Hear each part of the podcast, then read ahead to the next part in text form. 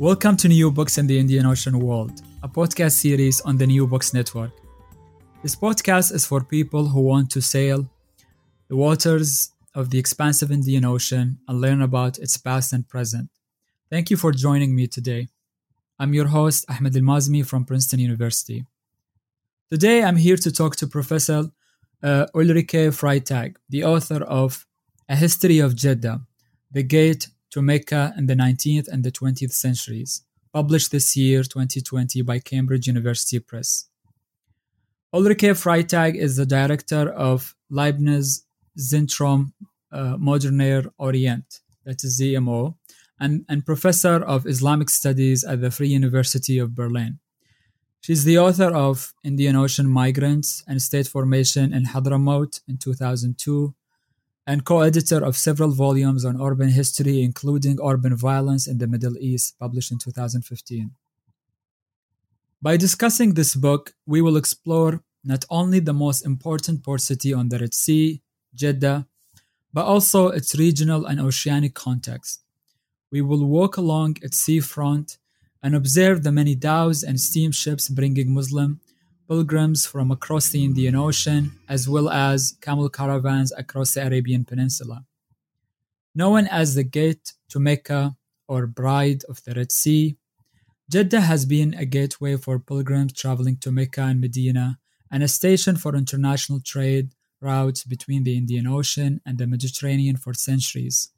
Seen from the perspective of its diverse population, this first biography of Jeddah traces the city's urban history and cosmopolitanism from the late Ottoman period to its present day claim to multiculturalism, modernization, and Saudi nation building project. Speaking from Berlin, welcome Ulrike to New Books in the Indian Ocean World, and thanks so much for taking the time to talk about your book. Welcome, Ahmed, and thanks a lot for this interview. Thank you. I would like to start the interview as we usually do by asking about yourself if you can say a few words about where did you grow up, where you went to school, how you became interested in your field of study, and if you had any influential mentors. Well, I grew up in different parts of Germany, and my parents, for three and a half years, actually also worked in Kabul, Afghanistan. But I would actually not claim that that is what sparked my interest in the Middle East. I actually studied history and had the aim of becoming a journalist. And somebody advised me that I should learn a language which not everybody knows. And for some reason, I ended up with Arabic and was super lucky to have a fantastic Palestinian Arabic teacher at Bonn University and a fantastic professor who had worked in Beirut. And both of them really brought the Arab world to life for me who had not traveled to any Arab country by that stage. And that is how I became interested in Arabic history. And then I had a chance to study after Bonn at the University of Freiburg and also at Damascus University. And this is also the country about which I first worked. Mm-hmm. Interesting. Um, so your your first book in 2002 indian ocean migrants and state formation in hadramaut to your latest book in 2020 a history of jeddah. Can you tell us a bit about the first book and how that project led you to your latest book? How did you become interested in the arabian peninsula and littoral, littoral societies in the indian ocean world? I was really lucky that after having worked on Syria and history writing in Syria, I was invited by the German Agency of Development Cooperation to participate as a consultant in a number of short term consultancies in Yemen. And at the time, that was northern Yemen. So I traveled to northern Yemen. I became very interested. And when the time came to think of a post PhD project, I was thinking of Yemen. And this was the time after Yemeni unification. And for the first time for West Germans, it became possible to travel to and work on southern Yemen, which is why I pursued that. Um, also, I thought I had been to the north. And I started to read about southern Yemen and became very interested in the Indian Ocean connection of the region of Hadramaut, which is situated halfway between Aden and Oman, and um, started to work on southern Yemen and the Hadramaut region. And of course, Hadramaut is very much marked by a history of migration, a history of migration to East Africa, to India, to Indonesia. And starting to work on this, I obviously traveled a lot in pursuit of sources. And I had hoped to find a lot in Indonesia. And I was really shocked when people there told me, well, you have to go to Mecca because here in Indonesia, we don't keep the old papers, but in Mecca they do. Now, as a non Muslim, I cannot travel to Mecca, but I decided to travel to Jeddah instead. And I did not have any expectations at that stage. I did not know Saudi Arabia. I certainly did not know Jeddah. And I didn't know how to enter the country, which at that time was quite difficult. Luckily, a Hadrami Saudi helped me to obtain a visa to go to Jeddah. And I must say that was the most amazing surprise because having two gatekeepers or two door openers, as I would like to call them, I managed within the space of 10 days to meet very many different people who were extremely understanding, extremely helpful. And in the course of those 10 days, I really fell in love with the city of Jeddah. And perhaps to explain the importance of the Hadramis to Jeddah or why there are so many Hadramis in Jeddah and in the Hijaz. In the 19th century, they're said to have made up up to 50% of the overall population. So there's a very long standing connection between Hadramaut and the Hijaz. And I would always say that it was the Hadramis who brought me eventually to Jeddah and who sparked my interest in the urban history of that city. Fascinating. Um, so in the book, you share uh, a vignette about how the book idea developed. Uh, can you share that? And what was the research process like and your writing experience, which you talked about a bit in the book? Well, I was in the beginning extremely cautious. I already told you the story of how I fell in love with the city. And I suppose five years after that initial brief visit of 10 days, I was invited with an official delegation to Saudi Arabia. And in the course of that visit, we were told by the King Faisal Center for Research and Islamic Studies that Saudi Arabia was opening its doors for foreign researchers, that it was possible to do historical research, but also um, sociological and political science research, which is not my field. And that was the point when I said, well, I'm ready to embark on a new project, and why don't I give it a go? And I actually applied for a visa through the King Faisal Center. They very kindly accepted that request. And that allowed me in 2006 to embark on a first exploratory visit. In a sense, what I could do from here is obviously to read a lot of travel logs, to access some of the British archives, but I'm the kind of person who cannot do research on a place without being able to go there. And so I first, before embarking on the British archives, for example, I wanted to see and find out what I might be able to find locally.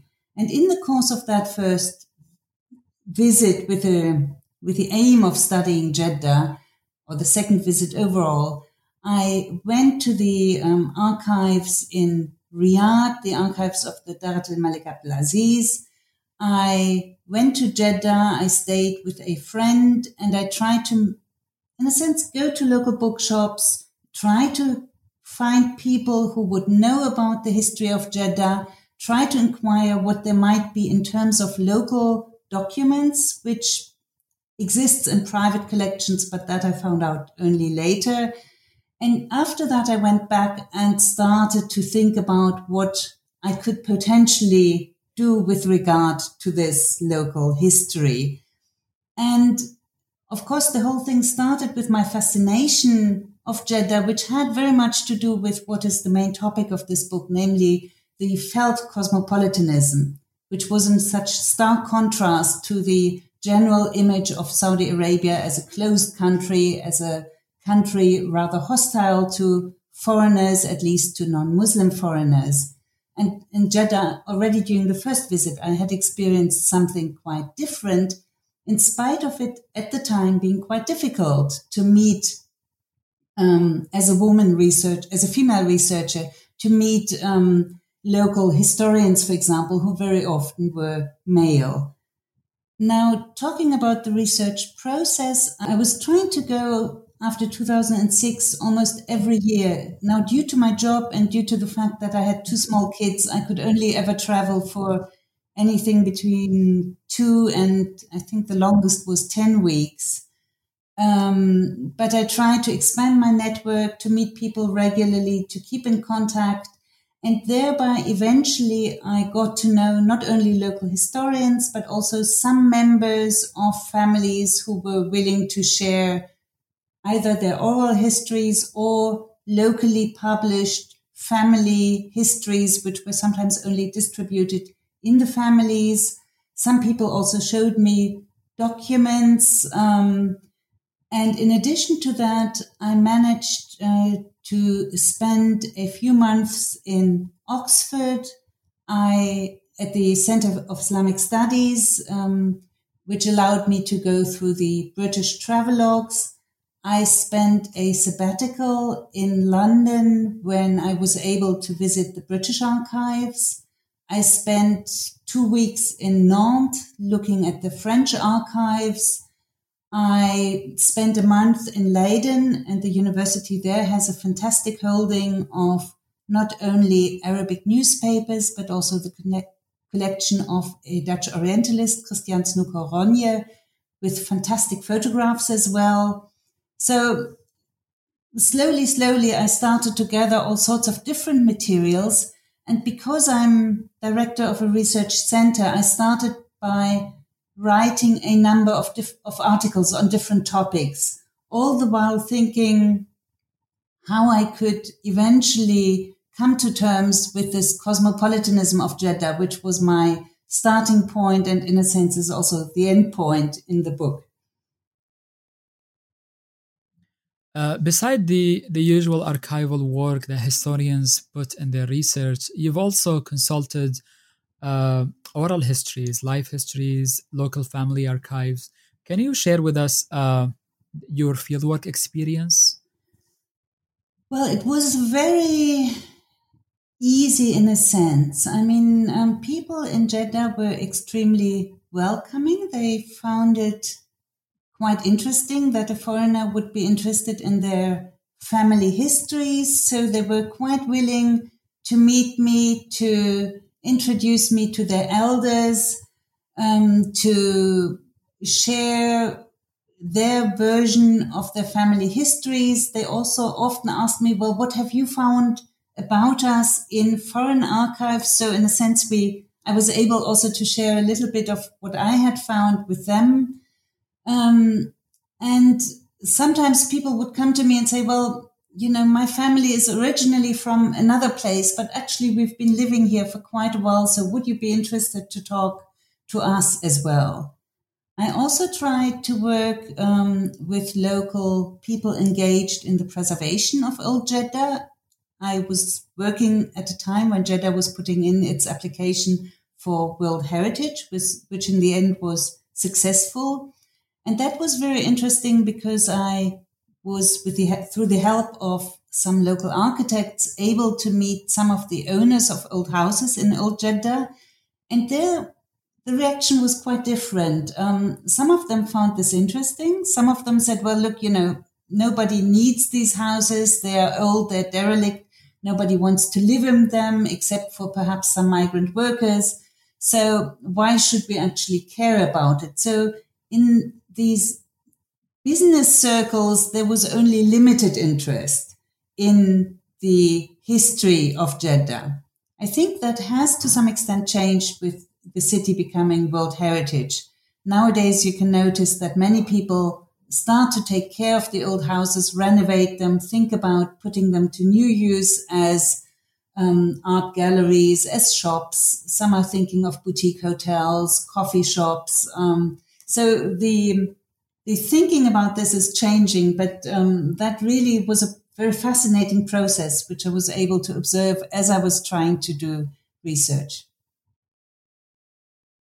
And that really en- enriches the book. Uh, often, histories on the Arabian Peninsula rely heavily on colonial archives. And in this book, what you find um, is really a multidisciplinary engagement with different source materials. And that really made Jeddah comes to life from very different angles. Uh, the book is, is very rich and it has eight chapters. Um, I would like to turn to the book now, if you don't mind, and ask you about the first chapter, which is Why Jeddah. Um, in this chapter, you beautifully conceptualize the history of Jeddah in the longue durée from its very foundation during uh, uh, the Islamic Caliphate time uh, all the way to the Ottoman period and after into the Sharifian and the Saudi state. Um, and you open the book with a local uh, poem about Jeddah and the city motto of Jeddah which means Jeddah is different. To think about and historicize the notion of Jeddah as different. Can you describe your approach in writing this urban biographical history of the city through using microhistories of what you call interaction in urban space uh, in a thickened narrative within a global context? Well, that's a huge question. I'll try to answer it, and you might need to push me to return to the main question. Well, Jeddah ghair, uh, Jeddah's different is really what struck me when I first went to the city, and it's also something which you can hear and read, and also something which the more I traveled to Saudi Arabia, the more I felt the difference in my case, particularly between Riyadh and Jeddah. Um, so this Jeddah ghair for me started to encapsulate why I thought the city was very interesting. Um, now, the point is that in Jeddah itself, many people said, well, you shouldn't be writing about Jeddah, you should be writing about Mecca. And then I tried to understand First of all, obviously, why people told me this? Well, it's quite simple because Mecca is the big religious center. But um, then I tried to understand how they would think about what makes Jeddah different. And that is really the aim in this entire book that through the different chapters, I try to understand what makes Jeddah different. It is the influx of many people and that brings me to this other term, which for me conceptually was very important this dehliz or the entrance hall of Mecca, which is a local term for Jeddah, dehliz Mecca. And it really refers to a rather ambiguous space. And the ambiguity of this space, which allows for people who are not normally perhaps allowed to enter a house to pass through um, this very ambiguity perhaps also partly explains some of the reservations by people about writing about the city, because ideally one should write about a pure city and not about a city which also accommodates sailors, which accommodates, um, uh, well, Muslims and non-Muslims, which accommodated at various points in time alcohol drinking and prostitution, as any port city does. So in that sense, this very ambiguity of Jeddah is one of the points which perhaps also allowed for this extraordinary mingling of people um, who were on their way from the Indian Ocean either to Mecca, but also on, on their way from the Indian Ocean to the Mediterranean and vice versa, because Jeddah was both. It was an entrance point for Mecca and it was a um, thoroughfare between these two oceanic systems. Um, now, the microhistory of mingling, by that I mean looking at how this interaction, how this cosmopolitanism actually functioned. Um, in contradistinction to people who have worked on cosmopolitanism from below in places such as Alexandria or Izmir or Marseille, I did not have things such as police records at my disposal. And so I'm looking at those spaces which have been described, for example, in the local histories.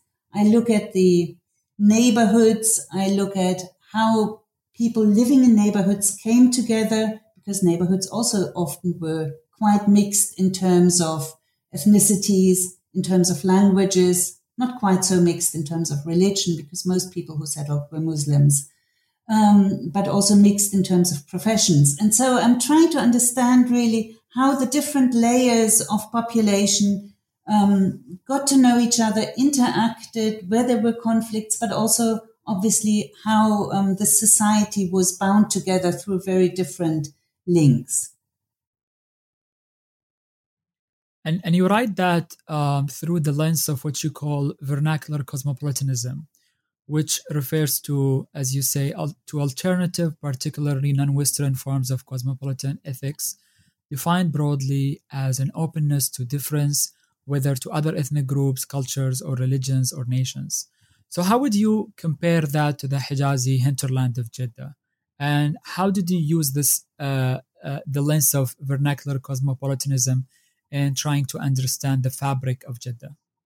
Well, actually, I would even prefer Muslim cosmopolitanism to vernacular cosmopolitanism because some, and, and, and, and this comes a bit from my frustration of um, our terms of historical and sociological analysis being very much Western terms deriving from the Western experience. And vernacular to me somehow seems to categorize this as non-Western and somehow second rank. And therefore I find Muslim cosmopolitanism perhaps a bit less, um, less laden with this debate while at the same time expressing the desire to integrate different experiences into something which we then describe with a term which really can describe a phenomenon, whether it is in South America, in Europe, or in the Middle East, or somewhere else.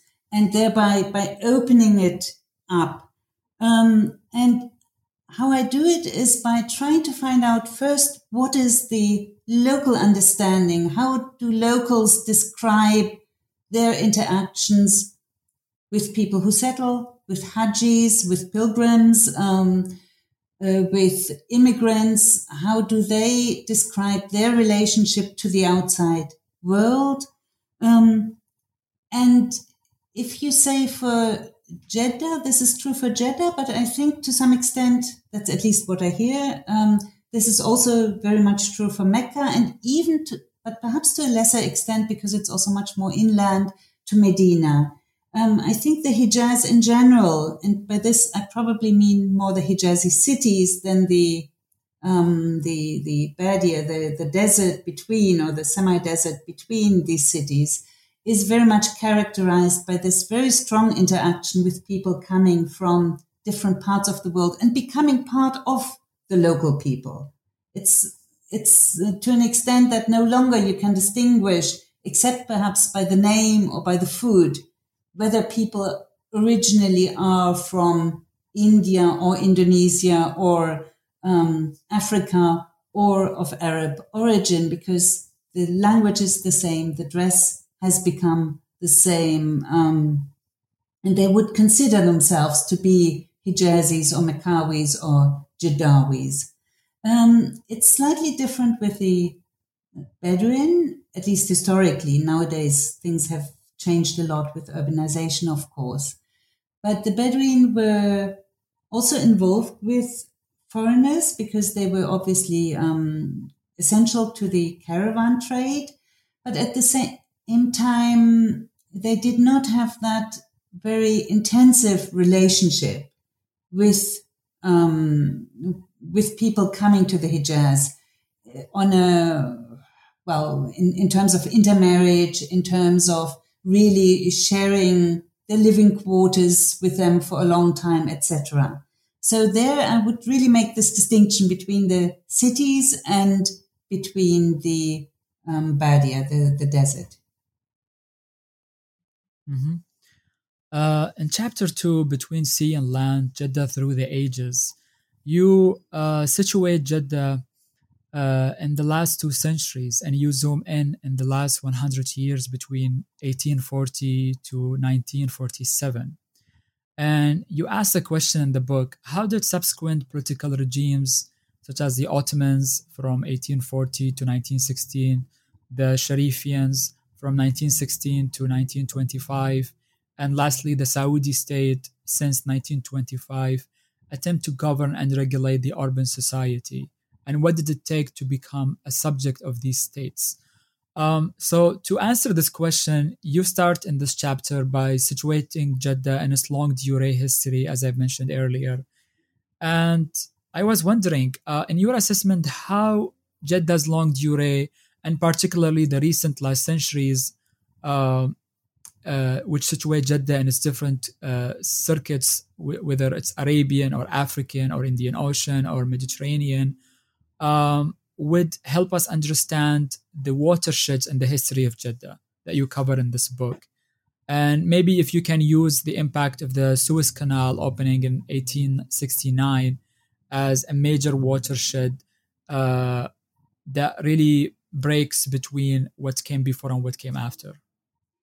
Well, the Suez Canal certainly was very important in terms not only of the economy by eventually, not immediately, but eventually shifting um, a lot of the traffic um, away from Jeddah to the ports at the northern and southern end of the Red Sea, um, but also by, in a sense, um, ushering in the the age of high imperialism um, and thereby also facilitating the international connections which had been there in the longue durée, and that's why it was important to point to that, but by really accelerating them because obviously many more pilgrims from Southeast Asia, but even from North Africa, could come with the steamships.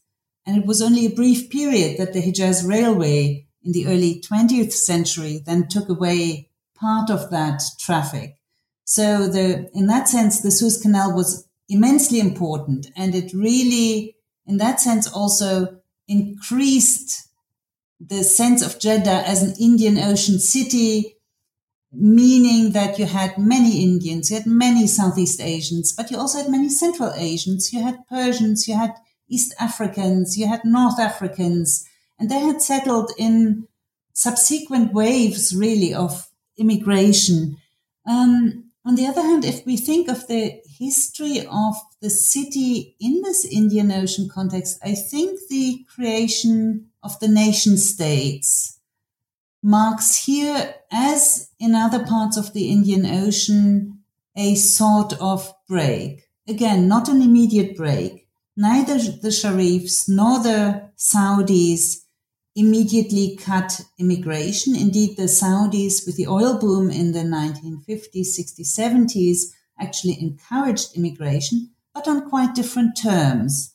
So I think, and I don't mean to idealize imperialism at all. Please don't misunderstand me. But I think the imperial age was marked, in spite of all the regulatory impulses of the empires, notably the European empires, it was marked by much more porosity of borders than the later nation states. And I think we can see that, and this is something I actually describe partly in the second last chapter of the book, by looking at nationality laws and how easy or difficult it is for people to move from one place to another and actually have this chance of becoming a Jeddawi. Um, and there are many reasons for this. I'm I'm not judgmental, but I think if we're talking about what marks a major change, also eventually in the character of cities, that is certainly a very important mark. Mm-hmm. And you really beautifully lay that out in the third chapter, the changing faces of Jeddah, in which uh, we encounter Jeddawis, uh, we almost talk to them, um, and it gets us thinking about who are these Jeddawis, how far did their networks, diasporic linkages, and connections extend? So I would like to ask you, what difference do you observe between the oceanic and nationalist senses of belonging in Jeddah? You've mentioned the different migration regimes through the ages, but what does that, you know, translate into when we think about uh, belonging in the city? Um, Well, another very big question. I mean, there initially what happened was that um, people came to Jeddah in, in different ways. They came, for example, as merchants. Um, they might have come, and very often merchants in the age of steam, but even more so in the age of the monsoon sailing. Um, merchants would travel with their boats, or they would travel with boats uh, which had probably goods by a variety of different merchants, and in a sense, peddle, travel from port to port, trying to sell these goods. And some of them might settle in Jeddah. But of course, on the on a merchant boat, you had sailors who also might eventually settle, not be able to continue their travel, etc. That's one group of immigrants. The second group of immigrants were Hajis, pilgrims who arrived and for some reason or the other decided that they wanted to spend more time in the um, vicinity of the holy cities and many of them then also found that Mecca had much less employment opportunities than Jeddah, where in the port, for example, you could find also unskilled work. And then you had people, for example, from the Hadramaut, which I mentioned initially, who might even have come walking across the desert over a thousand kilometers um, because Hadramaut was a rather poor area and they not only aspired to the holy places, but they aspired to work, and they had heard that Mecca and Jeddah offered good work. And so you would also have young migrants, um, very often boys between 8 and 15 years, who would come, who would start to try to find some kind of employment. And if they were lucky, they would end up as trainees in merchant houses. And if they had a good hand for this, they might actually work their way up in a merchant business and start to become perhaps even a delegate of the owner of this merchant house, or they might be asked to travel with goods to other places, etc. And this could also happen to the last major group of immigrants who were the slaves, um, slaves who would come not only from different parts of Africa, but they also came from the Caucasus. They came from India. A British consul at one stage discovered um, British women also as slaves. But I've also heard a very touching story by somebody from Jeddah who told me that his uncle disappeared as a young boy in Mecca and never was found again. And it's pretty certain that that uncle also was enslaved and probably sold to some place outside of Mecca, outside of Jeddah. Otherwise, they might have found him again. So you have these very many different groups who come together. Um, and that, of course, changed over time. Um, Nowadays, they're no longer slaves. Slavery was outlawed in Saudi Arabia in the 1950s. And even long before that, 100 years before that, the Ottomans already, under British pressure, tried to limit slavery more and more, actually prompting an uprising in the Hijaz for that reason, because slave trade was a very important economic factor. Um, and with the onset of nation states, it became much more difficult to become local. In the Ottoman Empire, you had residency for five years, and after that, you were entitled to be considered an Ottoman. Indeed, the Ottomans sometimes liked to consider people to be Ottomans in order to control them.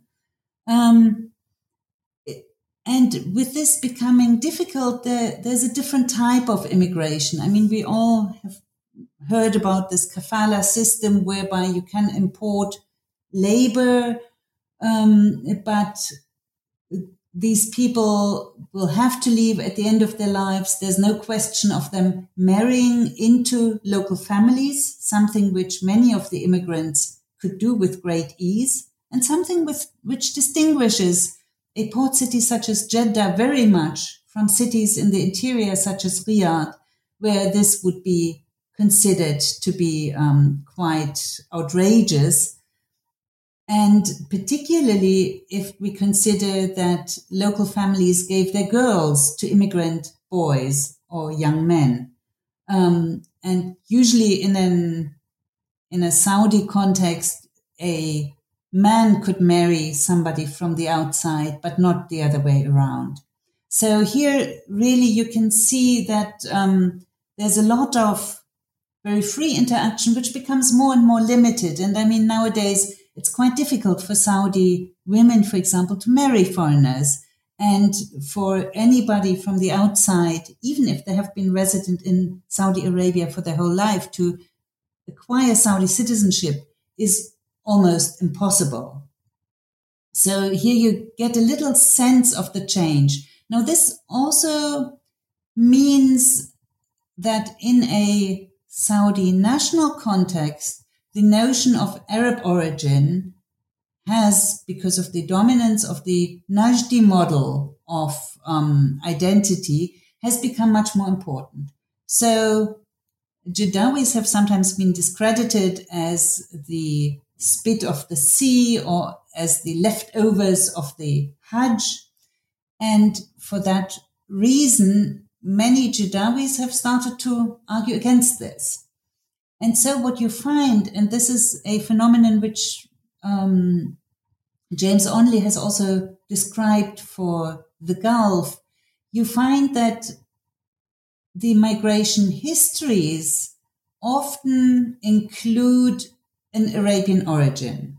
Now, of course, we know that with the conquest of the Arab lands by um, Muhammad and by the Khulafa, by the Khalifas after his death, um, his successors, um, Arab armies from the Arabian Peninsula conquered um, quite a lot of the Middle East. So Arab origin very often might make sense, but there's an amazing, how should I say, an amazing proliferation of Arab origins among people who ostensibly ostensibly come from India, from Persia, from yeah, it's it's it's mostly people from Persia, from India, and also sometimes from Eastern Africa.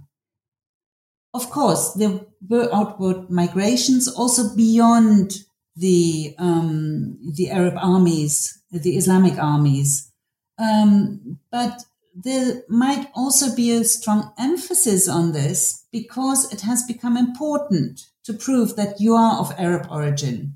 And it's even better if you're obviously of Qurayshi origin and you can actually prove some sort of tribal background.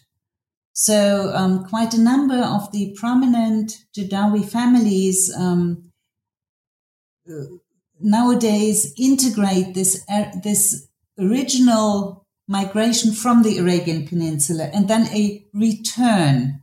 So what you find in um, many of these family histories is an origin, a tale of origin on the Arabian Peninsula.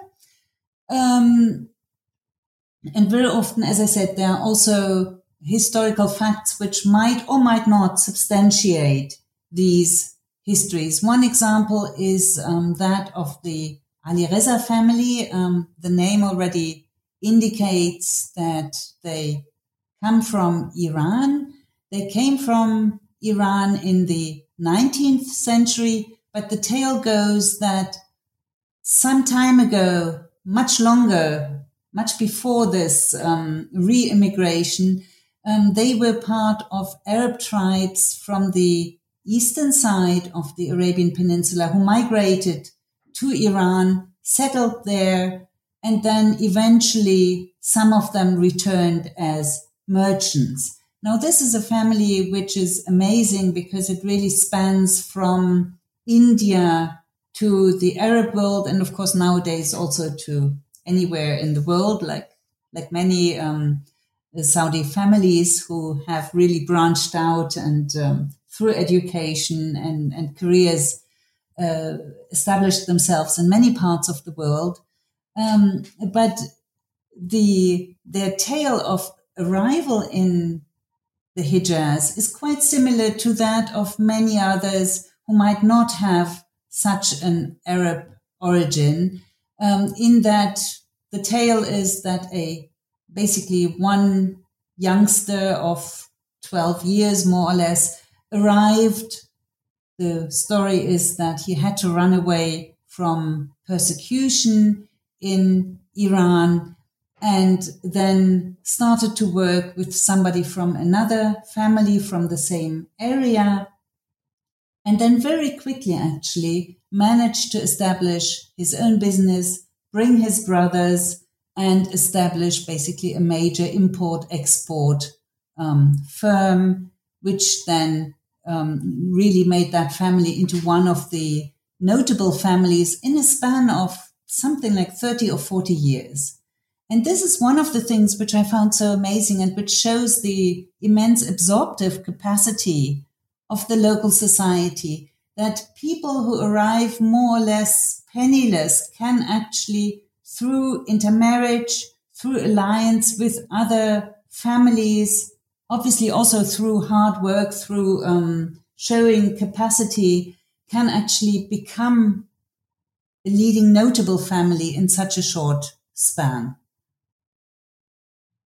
I really enjoyed this chapter uh, because uh, you really have a sense of uh, examples of different families coming from different circuits, as you said, from the Indian Ocean world and elsewhere, settling and uh, reimagining themselves over time. Um, in chapter four, you talk about the very urban space of Jeddah and its, its changing dynamics and uh, urban layout.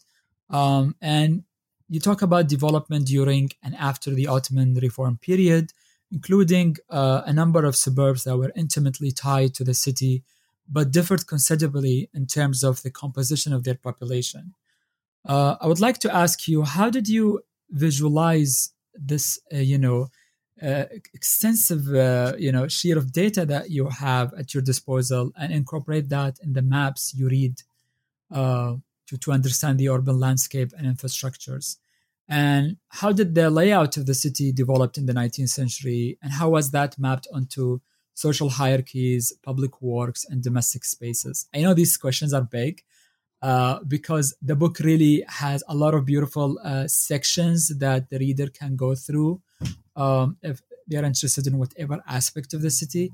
But I would like the, the listeners just to have a sense of um, the, the richness of, of, of the descriptions you provide in this book. So if you can so tell us about actually, the layout of the city and how it develops. Actually, I was extremely lucky to find um, these uh, three or four maps, which really guided me also in my inquiry into the urban spaces. And in particular, a map um, which is dated, but the oil, and it's an Ottoman map and it has extremely detailed information actually about the city. And the beautiful thing is that there's a map of about 30 years earlier, also an Ottoman map, which only shows the outline of the city. But comparing these two maps, I learned about one of the major urban works, which was the reclamation of land from the sea. Now, the, um, one needs to understand that Jeddah um, has a does not have a natural harbor, and um, rather a lot of coral reefs. And so ships actually had to anchor quite far out and then could come to Jeddah on little boats through a number of channels. But then the sea level was lowering and therefore some of these channels actually stopped a little way from the shore. And the way this has been handled, and probably not only in Ottoman times, but possibly also before, is that um, the sea was filled in. It was filled in with rubbish from the city, a little bit like Beirut after the civil war. We have to imagine it. And on that newly reclaimed land, um, the port facilities were extended. And of course, that was one of the major, um, major concerns of the Ottomans who were interested in facilitating the pilgrimage and in facilitating trade. And so they used this newly reclaimed space to um, have quite extensive port facilities, to have storehouses, to have a large customs house, but also to build, for example, a building which housed the um, newly constituted Baladia, the municipality, Um, so this is one of the major changes. And the maps also then allow to see how the city um, expands. Initially, it expanded within its own walls. This is really true until almost the 1920s. Um, that the parts of this, the interior of the walls that had not been built up were being built up, partly on reclaimed land, but mostly also on land that had been there before, but not properly settled or not settled with real houses, only with huts. And these suburbs initially were suburbs of either urban labor, sometimes also slaves, of immigrants, but then also of Bedouin who were active in the trade, in the transport, um, notably with Mecca and Medina. And these um, suburbs then, after the 1920s, and notably after the Saudi conquest, when really security was um, was uh, established throughout uh, the region, um, then these suburbs also become settlements of the well-to-do of the city who move out of the confines of the old city where the houses only could have a certain size and build new houses. Um, so here we can see a kind of organic growth of the city. And as I said, the maps were really crucial to understand this. The maps are also very nice because they show you quite clearly that parallel to the shore, you have a line of warehouses and big magazines, um, which shows the commercial orientation. And then you have a different um, souk or market street, which traverses the city from west to east, which leads from the port to the Mecca port, the Mecca gate, sorry. Um, this is a route which nowadays is marked out for tourists coming to Jeddah. And this is the main route which the pilgrims took. Um, obviously, the pilgrims also visited certain sites outside of Jeddah, notably the tomb of um, of Eve, which is um, the cemetery of that tomb is still there. The tomb itself has been destroyed by the Wahhabis. Um, but you can really very nicely see uh, these two main axes of the city, which represent the two main economic occupations of it. Mm-hmm. And then you bring that into chapter five, which is solidarity and uh, and competition, the socio-cultural foundations of life in Jeddah. In this rich chapter, uh, we encounter the household, the quarters, the neighborhood, the different ethnic groups, their guilds, and so on. And we have a sense of how people practice rituals, what distinguished, let's say, uh, Jeddah as a center of publishing and, and cultural gatherings, and even football.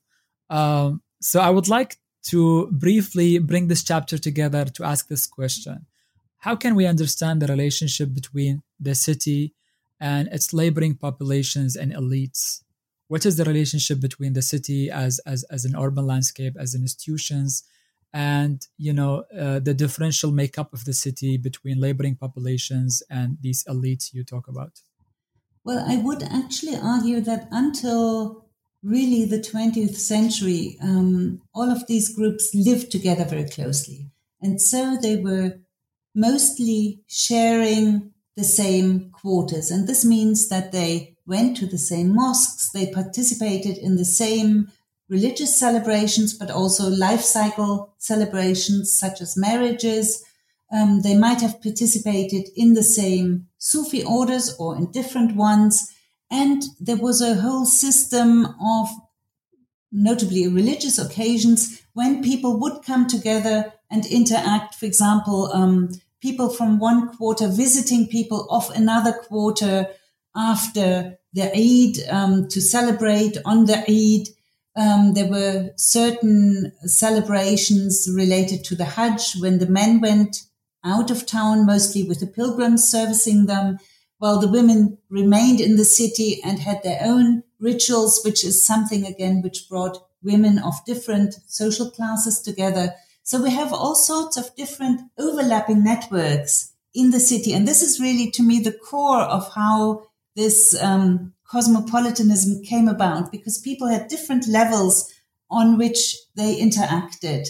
Um, it starts from the, as you mentioned, the families and the households, but then it goes spills over to the balcha, to the to the small squares which you find throughout the city, um, and which were gathering places either with small coffee shops or with seating arrangements in front of houses where particular groups of men would meet in the afternoons and the women would visit each other and obviously meet in the houses, but also in semi-public spaces, so to speak, in the houses. So we have here a very tight interaction. And that is exactly something which changes when people start moving out of the old city, when the original population is being replaced first by internal migrants from the rural countryside, and nowadays um, labor migrants from very often um, Somalia, um, Bangladesh. I mean, usually nowadays it's the poorest. I would like to emphasize that in the old times, the slaves formed an integral part of the households. Um, the slave children often were educated with the children of the households, except that usually they wouldn't be sent to school and obviously had to work very early on, usually in menial tasks.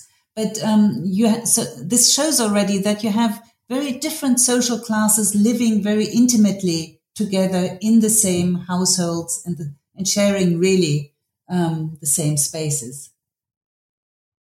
Mm-hmm. Now we come to the two major historical forces that really shaped Jeddah as a city. In chapter 6, the economic lifeline of Jeddah, trade and pilgrimage. So, in this chapter, um, we learn about the different trade institutions, but at the same time, housing and feeding the pilgrims, the, the, the, pilgrims as an international concern, health matters, and also the Bedouins. Um, I would like to ask you two questions. The first is In what ways Jeddah's sacred and profane also geographies shaped economic life? And what were some of the impacts of inter- internationalizing the Hajj and governing pilgrimage on the littoral society and the Bedouin hinterlands?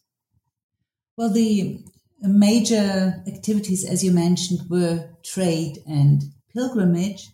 Um, initially, before steamshipping, uh, trade and pilgrimage worked to the same rhythm in that they were both dependent on the monsoon, which also meant that many of the pilgrims sojourned for a very long time in Jeddah before either they would go to Mecca for the actual Hajj or before they could actually return to their homelands. One of the reasons why so many Hajis eventually decided to settle down and become Jadawis. Um, so in that sense, they worked in a similar rhythm until, of course, the onset of steamshipping when pilgrims could come in a much more targeted way for the pilgrimage season only. Um, now, the shape of Jeddah, these beautiful big houses, of which you still find quite a few, um, they were partly built and partly enlarged in order to accommodate the growing number of pilgrims. Um, you have to imagine, I mean, hotels would have been a very seasonal, seasonal, seasonal business, and therefore um, were not really worthwhile. But people who had enough money would actually be able to buy another house, which eventually might be given to their children, but which until then could be used as an abode for pilgrims. And people who didn't have quite that much money would, during the pilgrimage season, move to the upper floors and give the lower floors to the pilgrims. Um, I think the older interpretation that um, the Hajj was the main motor of the of trade is not entirely correct because much of that trade was a trade um, where Jeddah served as a redistribution center of goods from the Indian Ocean or from the Mediterranean within the Red Sea, but also beyond. Um, in that sense, I think um, it's not just the Hajj which um, sparked the trade, but there are also other dynamics um, which were at work here. Um, at any rate, many of the houses also had huge storage capacity. that is when somebody did not own one of these large um, storage spaces along the main souk, the souk.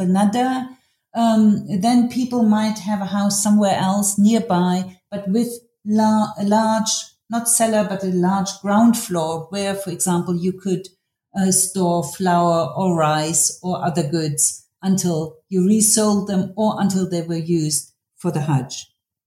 Um, now, internationalizing the Hajj. I mean, the Hajj has always been an international affair, but you're right in that um, the easier travel became the more pilgrims arrived.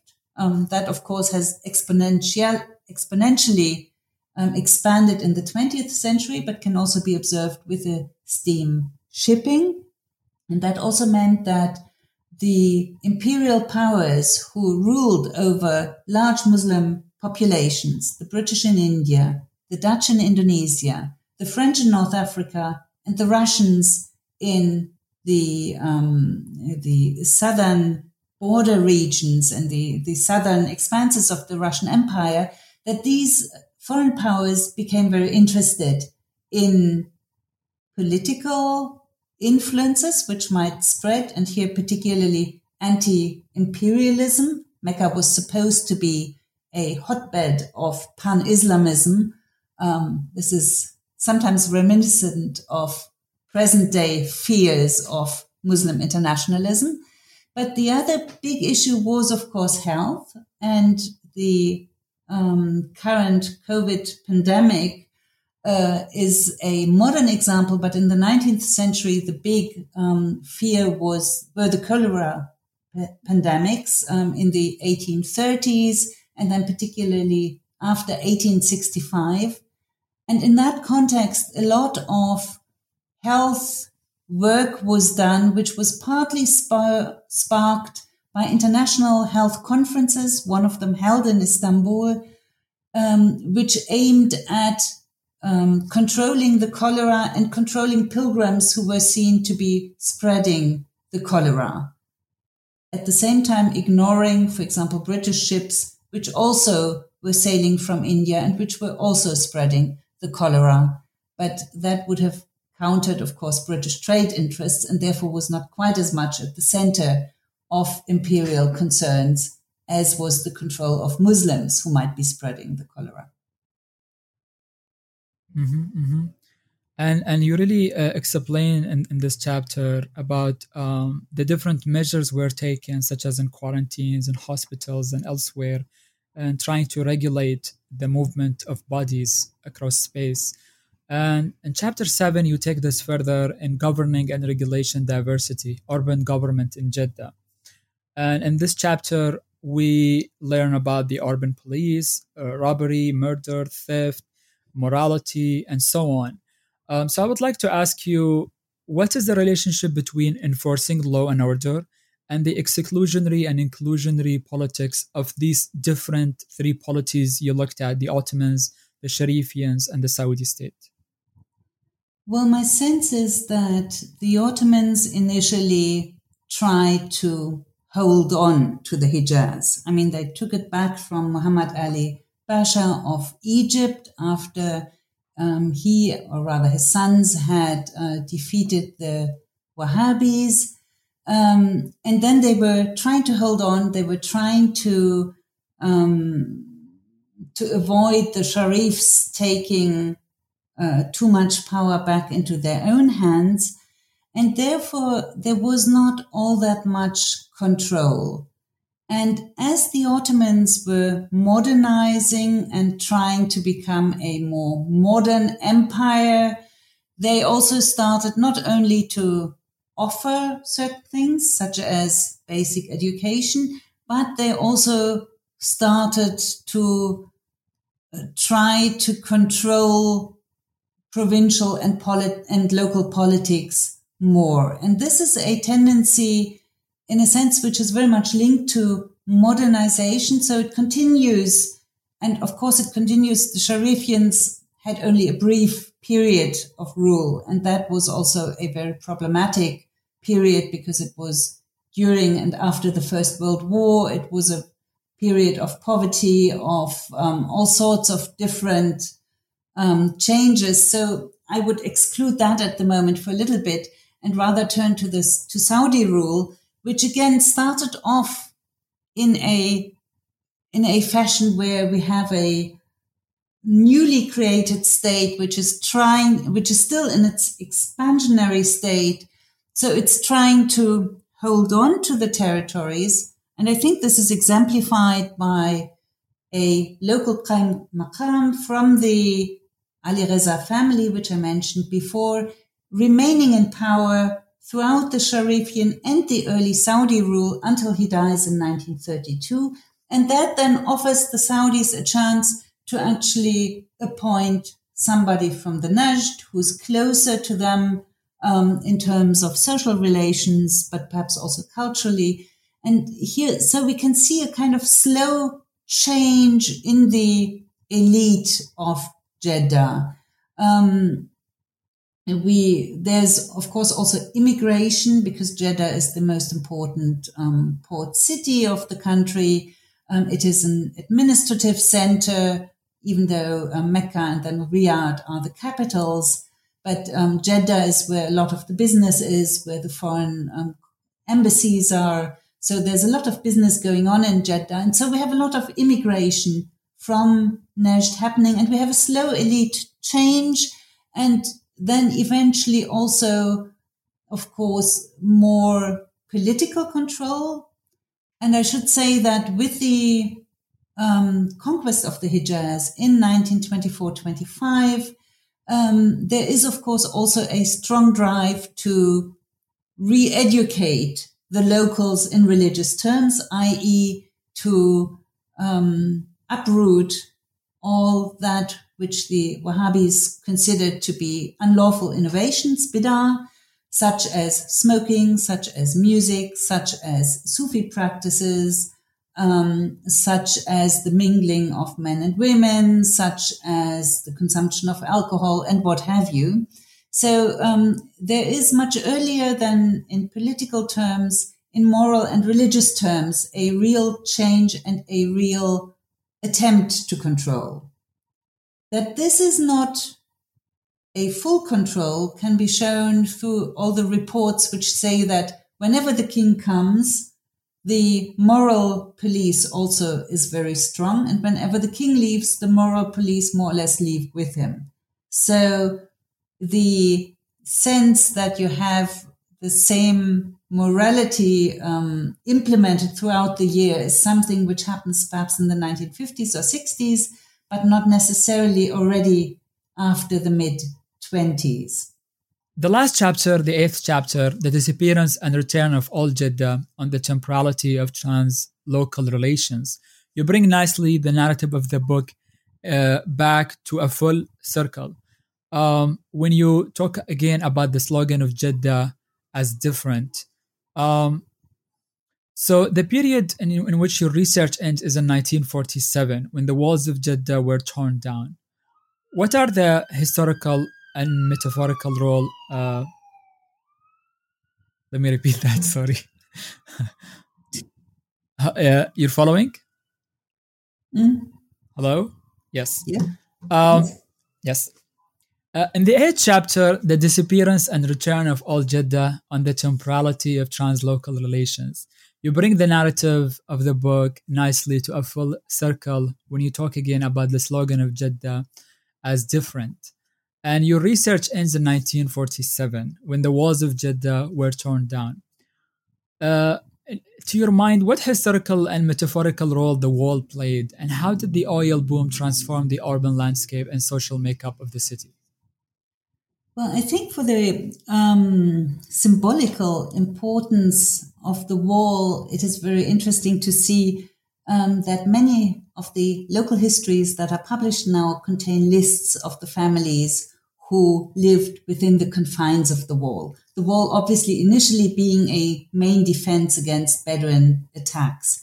Um, because that these lists of families, in a sense, constitute who is a real Jadawi. And it also shows you immediately who is not considered to be a real Jadawi, namely those who lived in the suburbs. So it is very much a um, a line of social in and exclusion. And this is irrespective of the social class of the people listed there.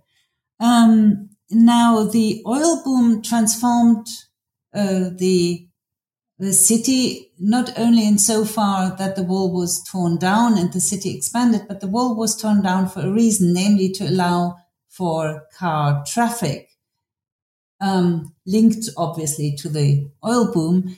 And um, that also showed that uh, it was no longer needed in terms of security. This meant that people moved out and, um, well, some families uh, started to build new family compounds for enlarged families with a number of houses surrounded by a wall. Many uh, families also dispersed throughout the new suburbs, established more nuclear families. So there's also a whole social transformation. And of course, you have a massive immigration of people from the countryside and of foreigners with the oil boom. And then, of course, a massive modernization of the city. You have uh, new layouts. You have a lot of um, uh, new businesses. You have a new port which is being built, etc., um, etc. Et so the city transforms to the extent that the old city for for a while really became a kind of urban slum, while it had been the actual nucleus. And I think it's only now that this is, to some extent at least, reversing. So the the wall really symbolized the social identity of the city, but also the physical identity of the city, which nowadays with the urban, with the World Heritage is not quite so because the area that is being preserved is smaller than the original area within the wall. Mm-hmm. Uh, I really recommend the book uh, because it's not just for people who are interested in the history of Jeddah, but also by reading this book, the reader will have a sense about really the other uh, maritime societies of the Arabian Peninsula because Jeddah in many ways resembles Basra, resembles Kuwait, Manama, Muscat, uh, part of uh, you know Aden. Also, you can include it, Mocha, and so on. Um, and the book uh, brings many uh, groups together in in one space and tries to map that space for the reader. And the way you organize the book is really useful in the sense that each chapter could really stand on its own if somebody is interested in one dimension of the city more than the other. You would like to check up some references about specific institution. It's all there, well organized. So thank you really for writing this book. We need more of these kind of books about different port cities in the Indian Ocean. Um, before we move to our last traditional question, can you please read uh, a paragraph from the book to give the reader a sense of reading the book? Yes, thank you. I will, but perhaps I should start with a small caveat because I'll be talking about jet Jeddah And just in light of what you were just saying about also the similarities, um, this is not meant to in a sense, um, say that Jeddah is also that different from the other cities you just mentioned, but that it is different from the other Saudi cities. That is how it is locally conceived. And here it is. Jeddah in many ways constitutes the quintessence of Jeddah's urban charisma and soul, defended proudly by many locals and felt even by visitors today. In spite of the many changes the city has undergone, since the period discussed in this book, which arguably constitutes the historical basis of the notion. If we take Jeddah ghair as a shorthand for cosmopolitanism, we draw attention to the different ways in which diversity was part and parcel of life in the Hijaz.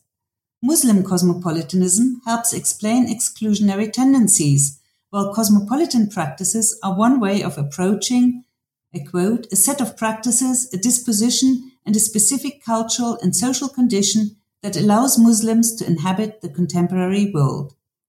These notions will henceforth be referred to only for these purposes, as cosmopolitanism works far less well as a tool when one seeks to explain how the diverse society of Jeddah functioned in everyday life, how hierarchies were established, and conflicts fought out or negotiated. Beautiful.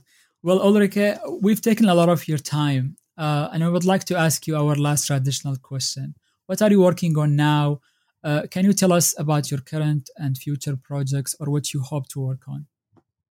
Well, right now, one of the things I'm working on is an article on a cinematic representation of Jeddah in a film on cinematic representations of the city.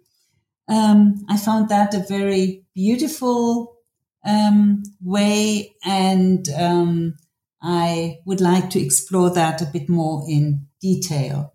In general, I think there are a couple of things I would like to work on. One is the period from the 1950s to 70s, something I did not cover in the book.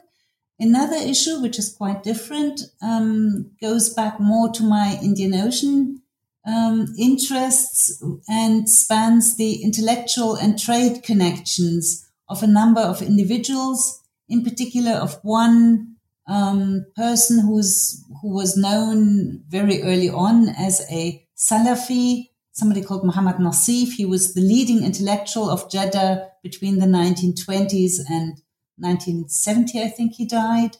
Um, and he was quite instrumental in establishing links between Salafi intellectuals in Cairo, in Damascus, in Baghdad, uh, on the one hand, and between um, Wahhabi scholars and Wahhabi scholarship. And that is another topic I'm very interested in. Which of these lines I'll pursue, I have to see. Very interesting. We will be looking forward to these projects. Thank you so much for your time, and thank you for listening to today's episode in which we explored the fascinating book, A History of Jeddah The Gate to Mecca in the 19th and the 20th Centuries, published this year by Cambridge University Press. This is your host, Ahmed Al Mazmi. Stay tuned for the next episode of New Books in the Indian Ocean World.